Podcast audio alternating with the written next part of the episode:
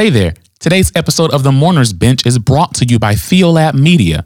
For years, churches and religious institutions more broadly have taught us to be afraid of difference and have thrived off of us versus them, insider outsider ideologies that do way more harm than good.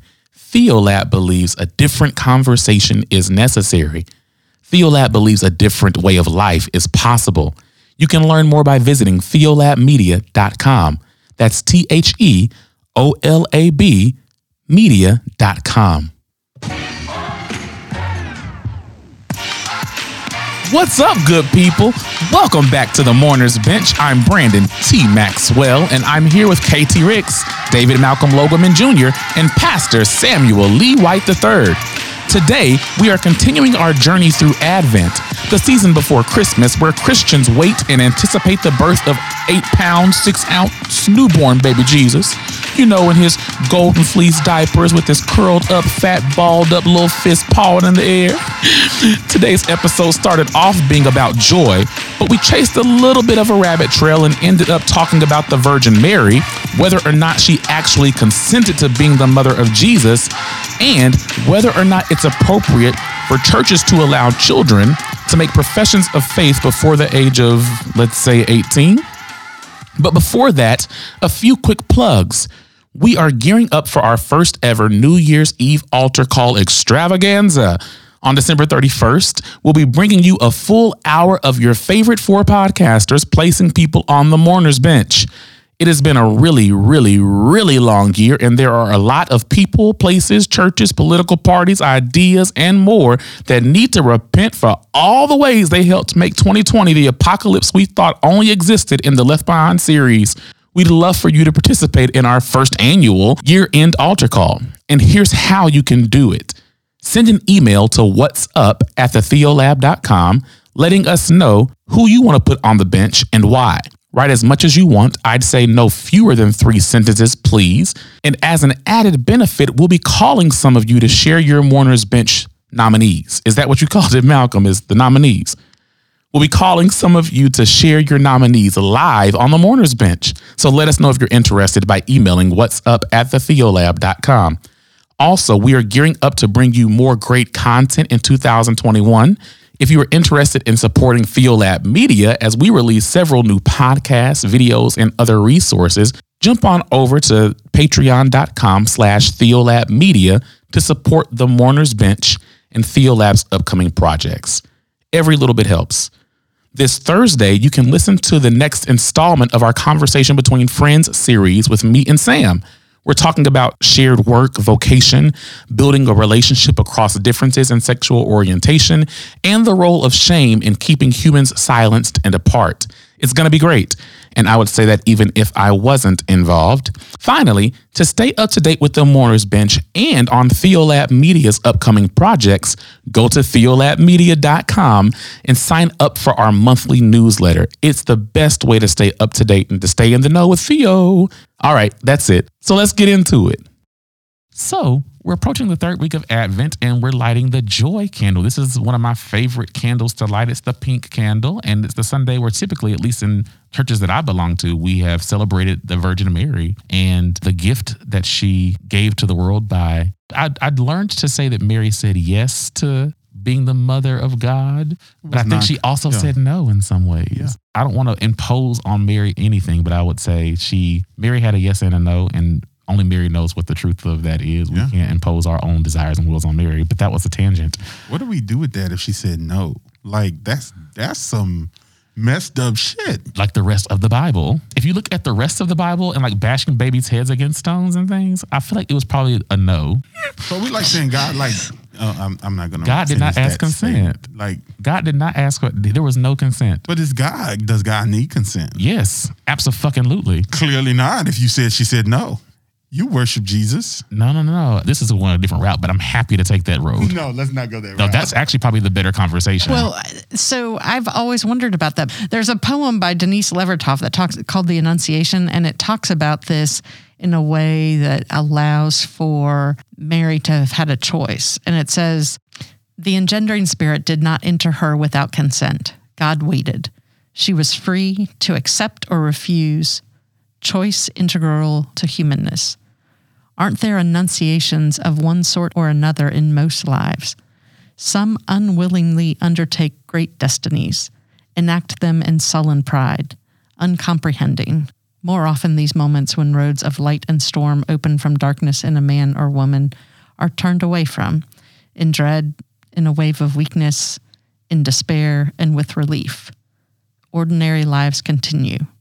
God does not smite them, but the gates close, the pathway vanishes. Okay, I don't know if that means anything. Well, what does it mean to you? Right. What I like about it is that I need for there to have been consent. So I need because if there's not consent, then that then that It fucks up everything. it really fucks up everything. So I'm I'm going to go ahead and go with the consent. But what I like about that is we're not making the wrong decision. Like there's not just one decision that we can make about our lives. That there's choices, there's consent. God can call us to crazy things and we can say no and our life isn't over. So for me it's that process of discernment, right? So Mary's in a process of discernment. We all are. There will be these offerings, these opportunities and we might not take them and they'll go away, but something else is going to be there. It, it seems less cheesy than if a door closes, a window will open or something like that. Yeah, the thing that's challenging for me about that is, like, for all intents and purposes, if you read any sort of biblical criticism or historical approaches to scripture, like, Mary was probably an adolescent. Right. I know. Jordan's she was age. 12, she was Jordan's age. Right. Is any 13 year old child Right. at a place where they can actually consent to that? No. Like, regardless of the time period, Right. she was a child. I think for me, I have also leaned into interpretation to scripture that suggests that Mary consented to this and Mary said yes. And that's been mostly about me Yeah. because in a time where I needed to latch onto God in a particular way, I could not latch onto a God that didn't at least provide the space for Mary to say yes or no.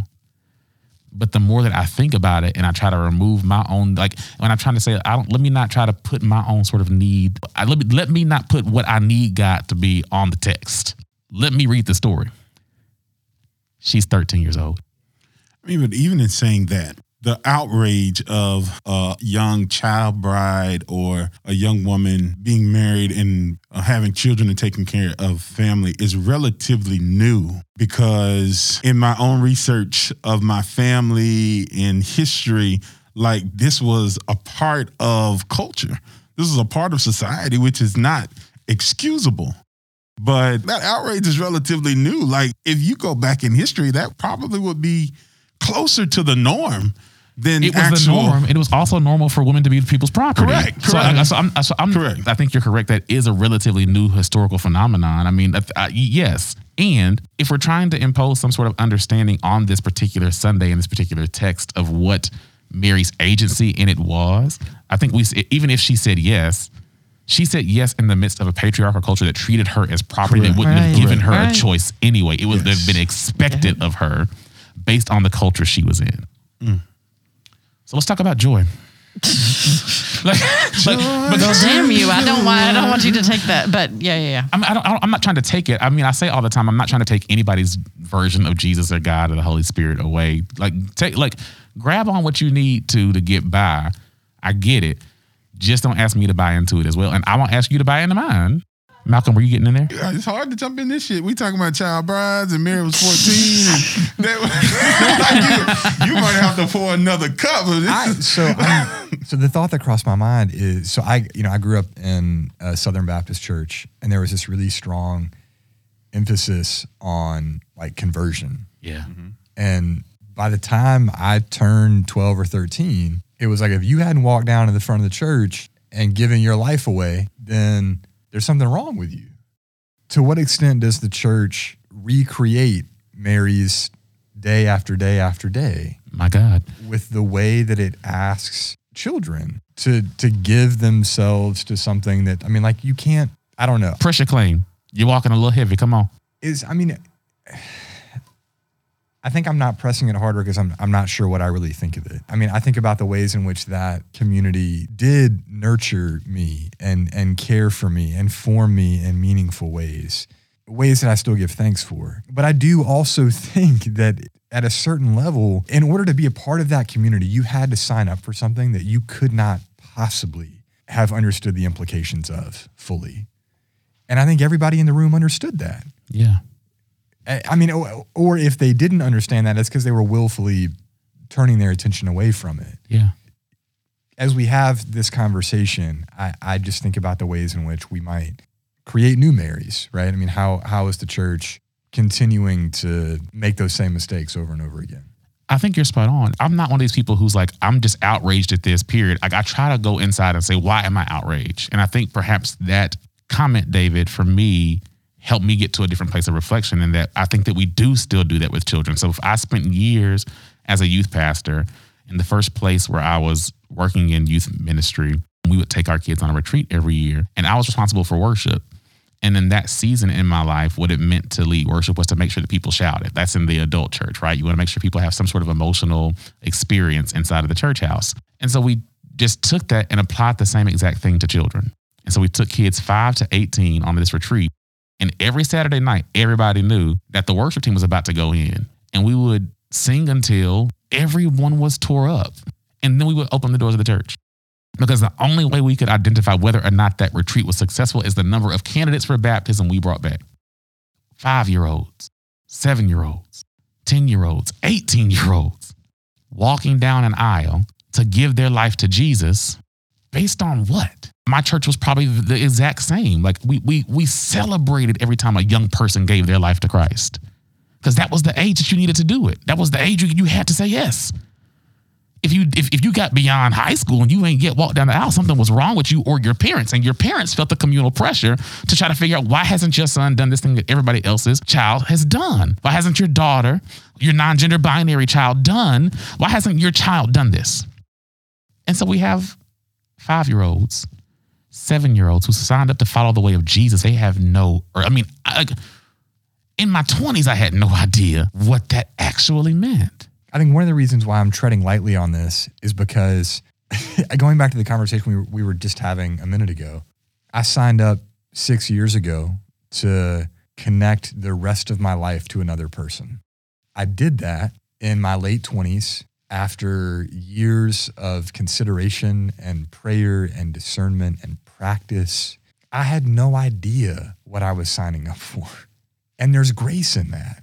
So, some of the tension that I'm feeling is that I go back to when I was 12 years old and when the pastor made me fearful that I'd die in a car accident driving home from church and my eternal salvation was not secured. I signed up for something that I didn't understand. And and I look back on that and I think, man, was I manipulated in it? Like, why would we encourage children that young? Like, I, I look back and I realize how problematic all of that was.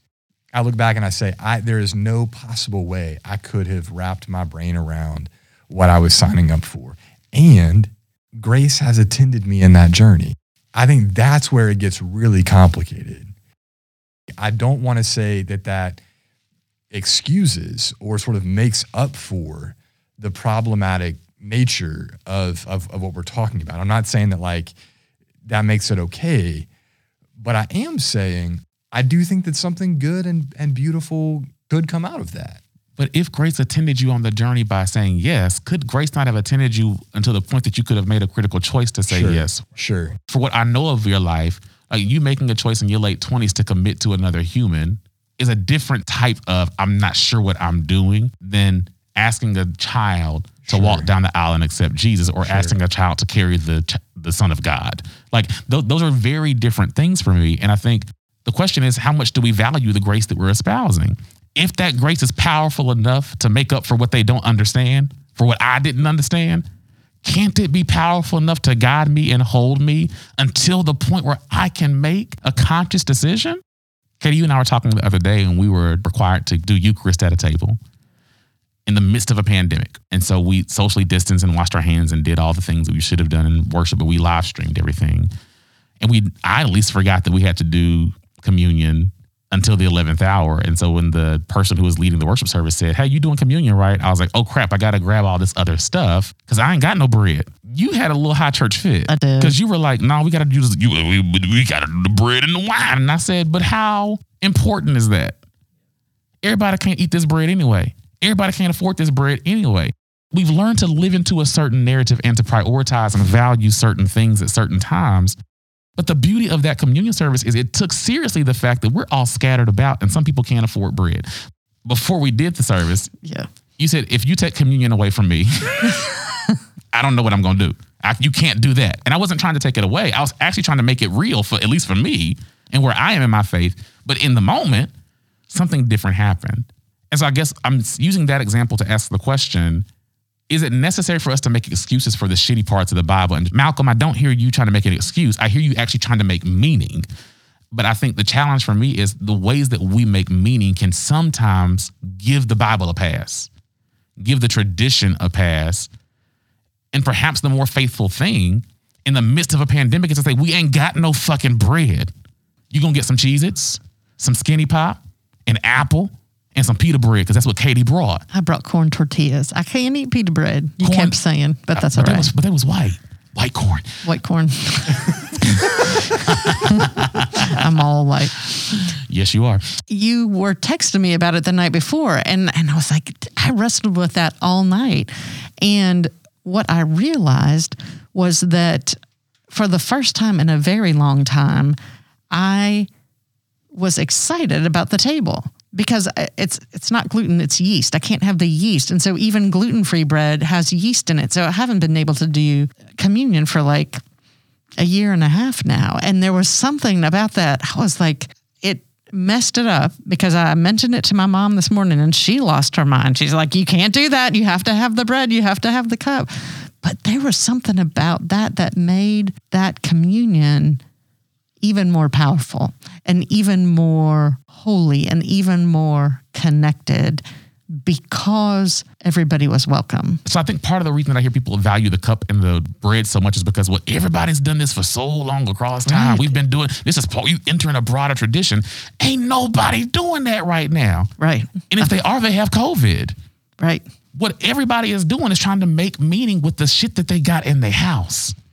And for a pastor to give them permission to make that holy and to make that sacred is what was actually needed in the moment. So my curiosity, Sam, to your point from earlier, this is a recent historical phenomenon for us to be like, oh wow, she was 13 or 14. But do we allow ourselves to make that meaning to explain that away, to give that a pass? Or is there something beautiful that can come when we actually stop trying to make meaning in the ways that we've been socialized to do so and we say, like, like what what does it mean? And I, I don't know if I believe this yet, but what if we were to chase the claim the Christian church has only been able to sustain itself by forcing people to accept it without them being at an age or in a state of mind where a reasonable person would say they consented and that they made the choice aware of what they were doing.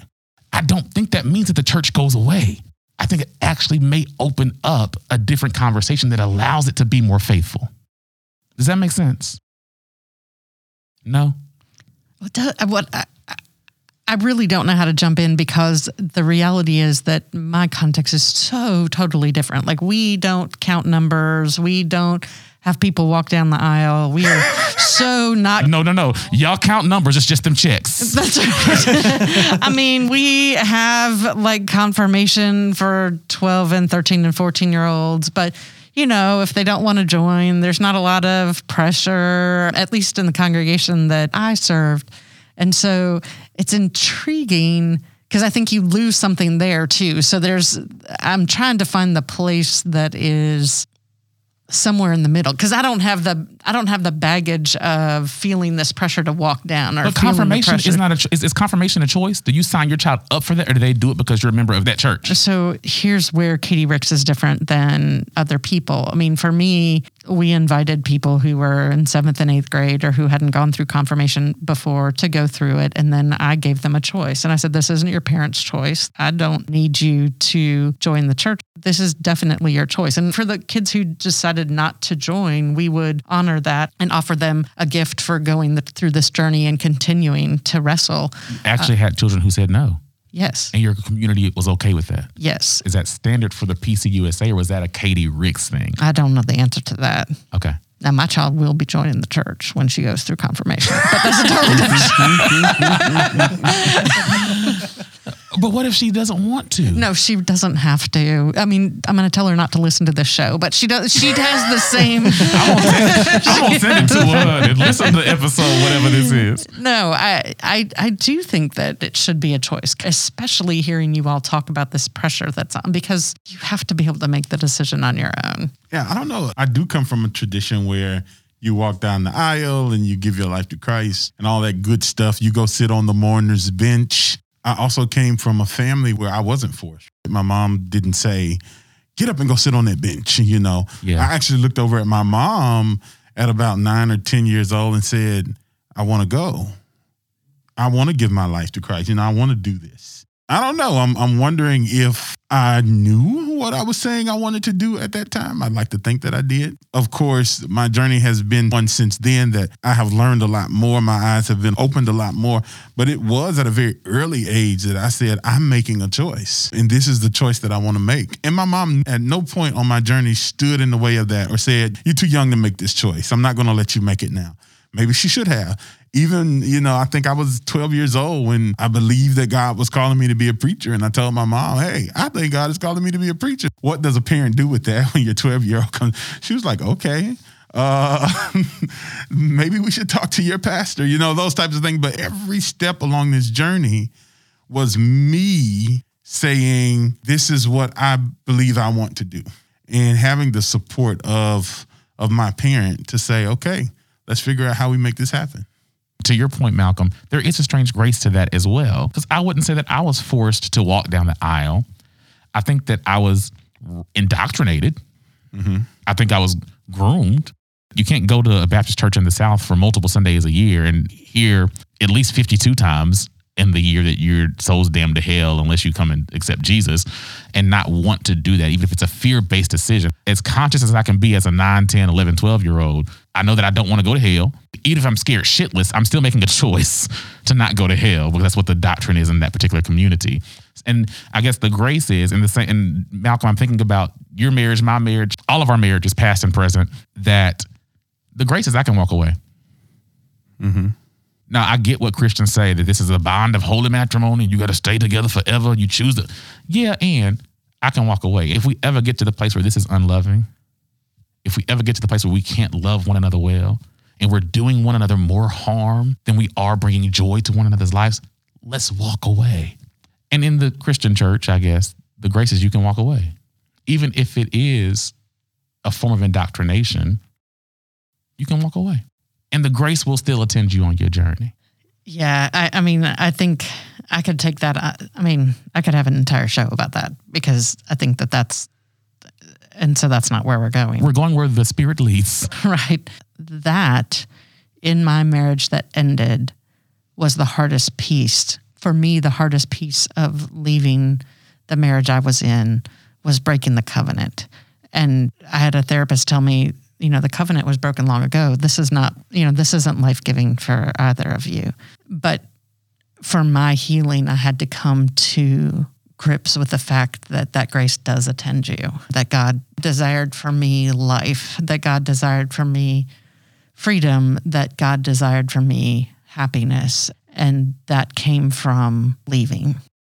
But that took years to figure out. That's what broke me was realizing that I was going to have to break this covenant that I had made, not just with another person, but with God in the presence of hundreds of people. That is what broke me. Right. If you would have been socialized in a Christian context where they said, once you are confirmed in this denomination, once you accept Jesus as your Lord and Savior, there's still grace to walk away. There's still grace to have seasons of doubt. There's still grace to not want anything to do with any of it. If, if that would have been taught to any of us, you didn't have hellfire and brimstone, but in the Baptist churches that I went to, if I didn't think that walking away from the church meant eternal damnation for my soul, what other situations that are abusive or not life giving could I have walked away from if somebody would have taught me that? Next week, we're talking about love. We're talking about what it means for us to learn to love ourselves. And so we'll dabble in this a little bit more on the next episode. But this episode took a turn and we're talking about a lot about Mary. That's natural for this Sunday of Advent. We haven't talked at all about joy, at least not in the way that I thought we were going to talk about it. But what kind of joy can be found in walking away? Hmm. What kind of joy, like, like how much of our lives, our depressions, our anxieties, our angers, our hurts, our frustrations are because at least, it, and I'm not trying to force this on anybody. I'm genuinely wrestling. This is not an abstraction for me. Like this is not just sitting in a seminary class wrestling with an idea in the ether. This is my life. And we talked about it on a past episode with did the church groom us for Donald Trump? How much bullshit have we learned to put up with because we consented to something, perhaps as much as we could have known it then, but we had no business consenting to it. Not at that age, not at that time. And I'm at the place in my life where I'm like, any faith that requires that sort of blind obedience of a child is not one that I can be a part of. Yeah. Let's take a break.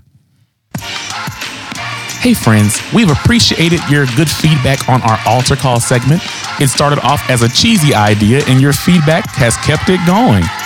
Here's what we need from you we would love for you to be a part of our first annual year end altar call.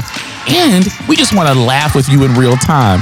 So send an email to what's up at thetheolab.com with who you'd like to place on the mourner's bench and why, and share your contact information.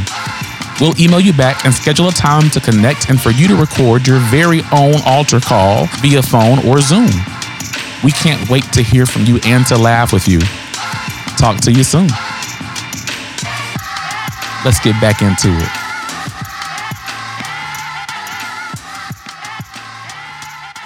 We've come yet again to that time in our podcast where we have come to the altar to place a few people on the bench. So the time is come and the hour is nigh. Let us go to the mourner's bench.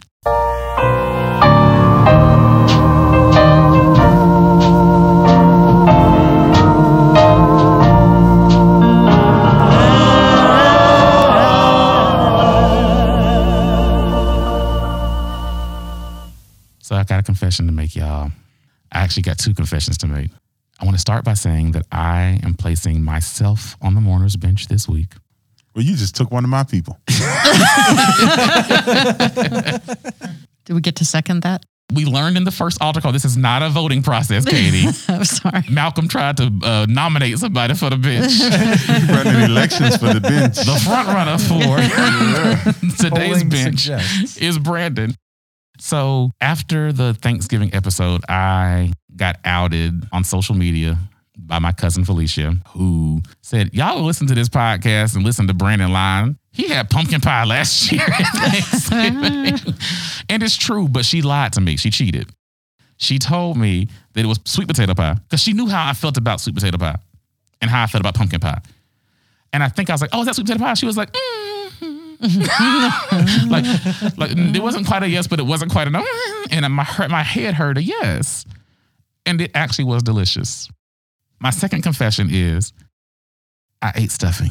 Like st- not dressing. Stuffing. The same black people that made this pi- delicious This pie. is a different black Oh, person. Wait a minute. okay, I okay. believe if we listen to the tape, we're going to hear Don't you say it. if the conversation, if the question's between stuffing or dressing, then it's over. There's just no way. that. I believe he I mean, that. I made dressing what? because of you.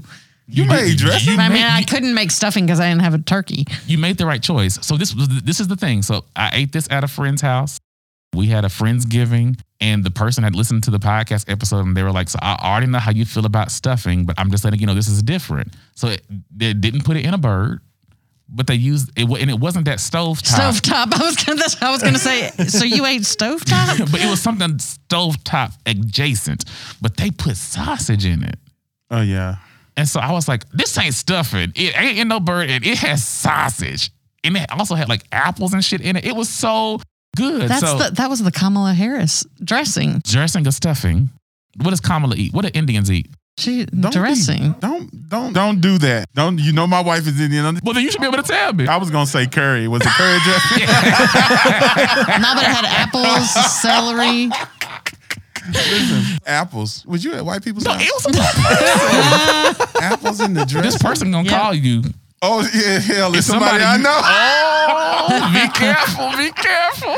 okay, I'll tell them what I gotta say when they go. So I'm placing myself on the bench. One for Being my, a hypocrite. I, I wouldn't call it that. You would. I- uh-huh. you you should because you just because this you won't pumpkin call it pie. that. That you. So, If- if so you we did it, I had would no, call no, it that. no.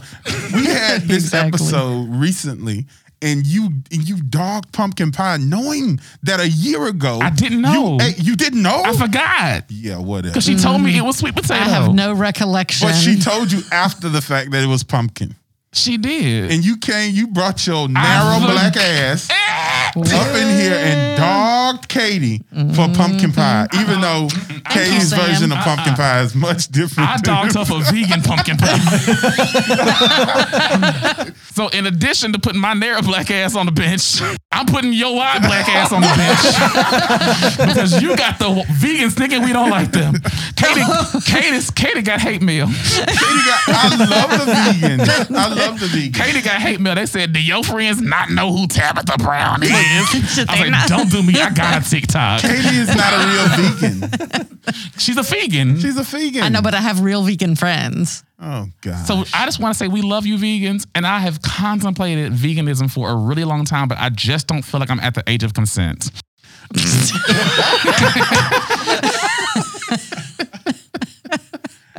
Oh my god. Who else is on the bench? Because Sam and me are on the bench. Now we I'm not. not- in, I'm not- No, I'm you not are. on the bench. You are because you got the vegan sitting in this hate mail. I didn't do anything That to was the you. vegans. Well, Katie? no, you. Katie? It was you. Katie? We're gonna have to go back to the tape. Katie, I didn't say anything about the please, vegan. please send us an email and let us know who put What the. was it? It was like evaporated almond milk or some shit. See? Soy, soy. You soy can't do. milk. He's doing it soy, again. You see?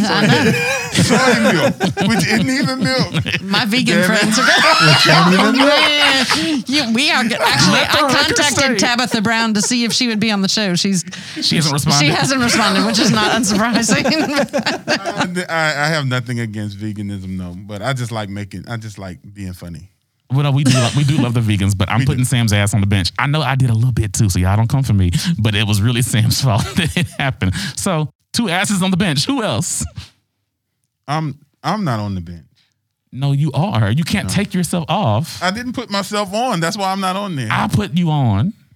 Anyway, well, I'm putting your ass on. You, You on the already bench twice. did. No, I'm double putting you on. Let me tell you what.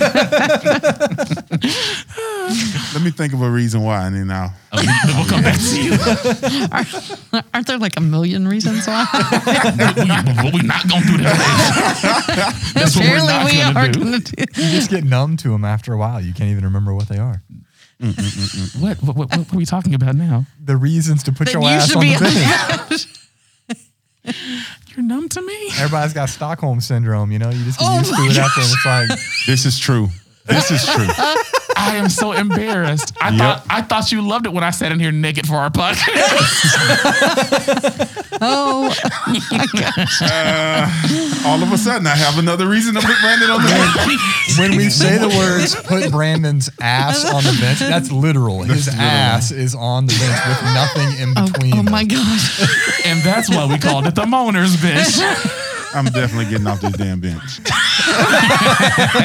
I'm going to let you get off of that because mm. I don't feel comfortable. Who else is on the bench? So I'm going to put the Boy Scouts of America on the bench Oh shit. Oh shit. for the over 100,000 reports of sexual abuse. 100. 100,000 more That's than more the than the Catholic Catholics. Church. Yes. More than the Catholic Church. That is unbelievably inappropriate. Yeah. I mean, and that is the understatement of the year. To hide things, to have side investigations and not let people know, to let people move to different districts or whatever they're called to be uh, scoutmasters leaders. someplace else. It mirrors the church. It mirrors the church. But the challenge is, I mean, it, what's pissing me off, Katie, they need to stay on the bench for a real long time because they've, they've declared bankruptcy. Right. So they don't have to be responsible. And not because they don't have the money, but because they're scared of how big it's going to become. 100,000 is, yeah. But that's just within the time frame that they've allowed people to say that they were a part of this issue. Shit. Why'd you go serious? You got to say that shit last, girl. You, not- we tied now. I, I took us down the road to Mary. You took us down to Boy Scouts of America. Shit. Who else is on the bench? I want to put fall on the bench because Fall? uh, fall, damn it, the season, Like the season. the season. What fall do to you? Fall is so inconsistent. Two days ago, I was freezing. I was standing outside with my dog uh, at night and like, hurry up, hurry up, like I'm about, like I'm turning into ice. and today, I'm like burning up in the house. I don't know what's going on. Fall In a t-shirt. Too, in a t-shirt, fall is too inconsistent. I'm putting Fall's ass on the bench until Fall gets it together Mm. Yep. and figure. Fall is like a Nope. Katie. Nope. Cozy. Nope. nope. Nope. That's all I'm gonna say. Brandon said nope. Nope. Nope. I'm gonna put my heating, like my HVAC unit, on the bench because Honey, you need to put your landlord on the bench. oh my god, that house is not insulated. Maybe I should put the lack of insulation on the bench. Does your It is- landlord listen? I'm confident she doesn't. Put her on the bench. when your lease expires, put her ass on the bench. she said, "Put my HVAC unit." No, bitch, go to the core. I will put my landlord on the bench. The HVAC She's- unit is like, what the hell? You're right. The HVAC unit's fine. It was literally 57 degrees upstairs the other night, like inside the house. And that's one thing when you're um, trying to sleep because you're, you know, under Yeah. um, covers and stuff. But like Jordan and I are upstairs working and doing school, and it's like 60 degrees up there, and we're like shivering. Like I'm, I'm actually looking for gloves for Christmas so that we can not freeze in our. Because when it gets to like 20 degrees, we're going to be cold as all damn get out. Y'all should get a space heater, girl. Here- so the lease doesn't allow that. Does the lease allow her to not have insulation in the house? We're gonna put the lease on the bench. We're gonna put the landlord on the bench. The HVAC, we put everybody on the bench. You on the bench. You on the bench. You on the bench. It's on the bench. the Mourners Bench is brought to you by Oprah. Now that would be fun. Oh. she said, "I'm putting my HVAC unit on the bench." no, baby, no. Anybody else? You can put Joe Biden on the bench. Why would we put Joe Biden on the bench? because it seems like his ass ain't gonna sit down and make it to make it to the inauguration. Inauguration, right? Like, sir, you know, you know, you know what we've been dealing with for the last four Correct. years. Why would your feeble ass go outside? Feeble. His feeble ass went out there playing with the damn dog and broke his whole leg. He did not break. It was a hairline fracture his in his ankle. He You did know- not break anything. You know, black people will exaggerate. everything. By the time they was, they was wheeling him out in a full body cast. But sit down, Joe. Joe, if you're listening, you can die after the inauguration. No, actually, it can happen before. Like No, it wait- can't. Yeah, yeah, yeah, yeah. After Have the Congress voted. No, no, no. If I read it somewhere, you know, somewhere important. Um, Was it Wikipedia? Right? The electoral January- college hasn't voted yet. no, no, no. But that's not it. You have to wait until after Congress votes. So if after, I think it's January sixth. If Congress votes that the election is official on January sixth, and and he Then drops he dead, die. then Kamala Harris will be Oh, inaugurated well, we on. As January as twentieth. But know, it is December the 8th. We got a long got a No, long I'm just saying. I'm just trying to make you if he died accurate. now, it's Trump not the would be like- inauguration. look, people. It's it's Nancy Pelosi then. This is the hugest thing ever. I'm the first president. I will. stay in the Yeah, term. he would. He would basically just say, "I'm not leaving," and He would. we still don't know. He ain't gonna say that now. Well, he's indicating that he may, but Joe Biden, I need you to sit on the mourner's bench. One, because you're doing too much, and two, for your own health and safety. Please sit down and stop Yeah. playing with your dog. You had all them grandchildren in your campaign ass. You Let them throw the ball for the dog. Let them play ball with the dog. I wish somebody had recorded. That had to be funny as hell. That shit wasn't funny. I know. I wish they had recorded him falling. You are simultaneously a pastor and like the worst person want in to this room. I don't care. That shit had to be funny. It was terrifying. His old ass falling. Can you see Jill Biden in one of them good old dresses she got on? I want to see it. I Uh, want to see Secret it. Service probably had a heart attack. He probably gave everybody because because you know his ass fell hard. I bet he did. His ass fell flat on his face, and it was like, "Oh shit, he had a heart attack." Oh no, it's just a hairline fracture from throwing ball with the dog. How do you have a hairline? Fr- I, ah. Osteoporosis. Let's put osteoporosis on the bench. Vitamin D deficiency. He is old. Your ass is on the bench. He's the oldest president to take office. He is old. so can he honor that by sitting down? He should. This is really a confinement order, Joe. You haven't done anything wrong. We just want you to stay alive. Just sit. That's why you're on the bench. That is why you're on the bench. And Kamala, you're gonna be our president. we're gonna keep him on the bench until January the 6th. And then we're gonna, let, him go gonna let him go. Joe, here's the ball. Right. We're gonna dig holes in the yard.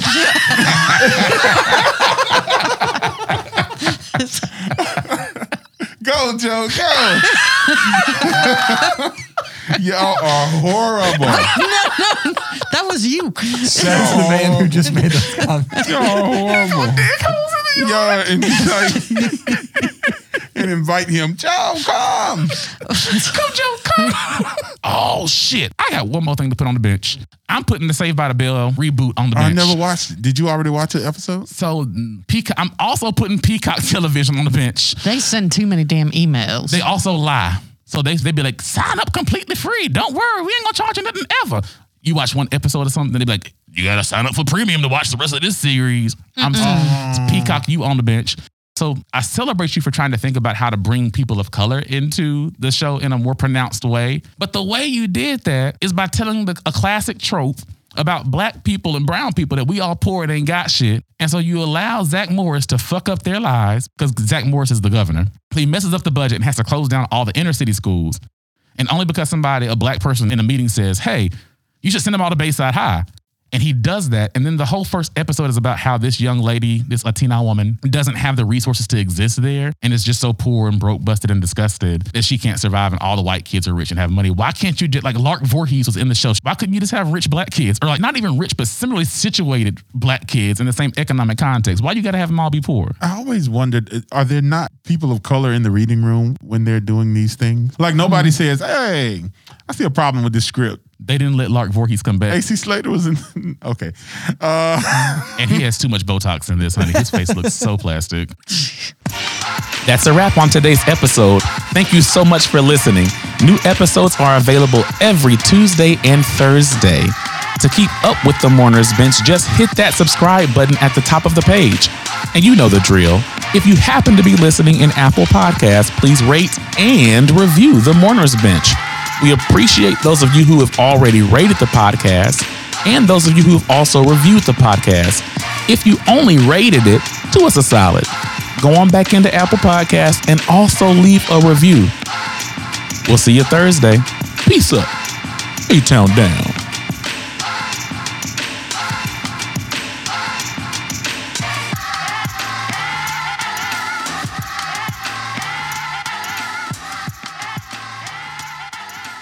Am I the only one who dances to the theme song?